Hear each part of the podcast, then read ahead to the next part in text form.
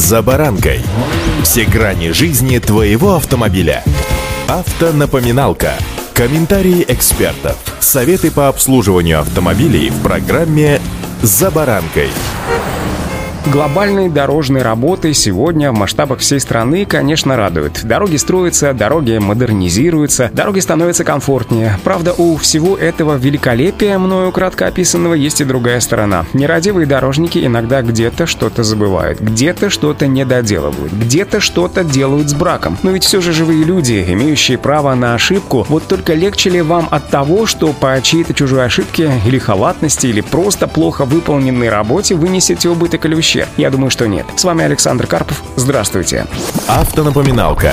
Ситуация, когда водитель едет по городу, заезжает в лужу, под которой оказывается глубокая яма, как результат спущенное или поврежденное колесо, сломанный колесный диск или, возможно, поцарапанный бампер, я думаю, кто-то из ваших знакомых или даже вы в ней оказывались. Разумеется, сразу вспоминаются суровые уроки дороги. Увидя лужу, объедь, ведь неизвестно, что там кроется в ней. Но иногда объехать ее просто невозможно, или вы просто-напросто проморгали ее, к примеру, на ночной дороге, да еще в дождь, и как результат испорченное колесо, нервы да и деньги. Что говорят юристы? После подобного инцидента автомобилист сразу должен включить аварийку, выставить знак аварийной остановки, затем можно осмотреться, на всякий случай взять контакты свидетелей и сразу же вызывать сотрудников ГИБДД. Пока они едут, стоит сфотографировать саму яму, снять видео на мобильный телефон и зафиксировать видимые повреждения. Помните, до сих пор существует ГОСТ для ям. Допускается 15 см по длине, 60 см по ширине и 5 см по глубине. Но если машина получила повреждение, скорее всего, этот ГОСТ точно нарушен. Вызванные вами инспекторы должны составить акт о повреждении транспортного средства и выдать справку о ДТП прямо на месте. В объяснениях водителю стоит упомянуть, что заметить яму просто не представлялось возможным. Например, она была в луже или припорошена снегом, или уже было достаточно темно. Нужно указать на то, что водитель вел себя осмотрительно и, самое главное, соблюдал все правила дорожного движения.